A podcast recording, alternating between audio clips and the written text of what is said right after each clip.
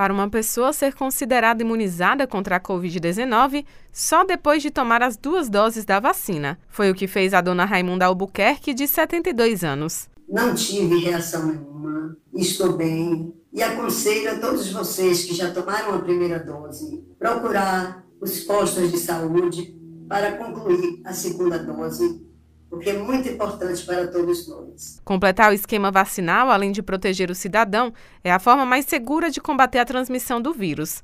O problema é que muita gente parece desconhecer essa informação e alguns ainda querem escolher o fabricante do imunizante a ser aplicado. Segundo informações da CESAB, mais de 400 mil baianos ainda não compareceram aos postos para receber a segunda dose da vacina.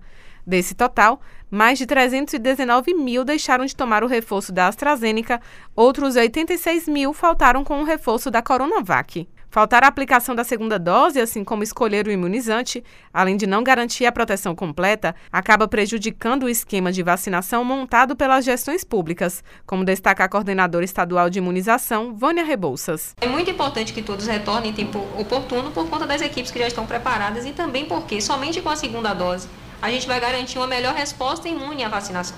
Nós temos diversos tipos de imunizantes que podem provocar, sim, dores no corpo, né, certa mialgia, cefaleia, que são sintomas leves, que normalmente são autorresolutivos nas primeiras 24 a 48 horas. Mesmo com a resistência de parte da população em completar o ciclo vacinal, a epidemiologista Glória Teixeira destaca que todos os imunizantes utilizados no Brasil são seguros, eficazes e fortes aliados na redução de casos e mortes pela Covid-19. Quando eu me vacino, é, eu também estou protegendo o próximo. Além disso, quando acontece alguma falha vacinal, é, se eu pego a Covid, o meu risco de ter uma forma grave e principalmente o meu risco de morrer é muito, muito, muito menor do que o que está acontecendo, o que aconteceu com as pessoas quando ainda não tinha vacina. Pois é, e para ficar longe da doença, o bom mesmo é seguir o sábio conselho da voz da experiência, não é, dona Raimunda? A vacina boa é aquela que está disponível. Portanto, temos que acreditar na ciência e quanto mais cedo todos se vacinarem, sairemos dessa pandemia. Raíssa Novaes para Educadora FM.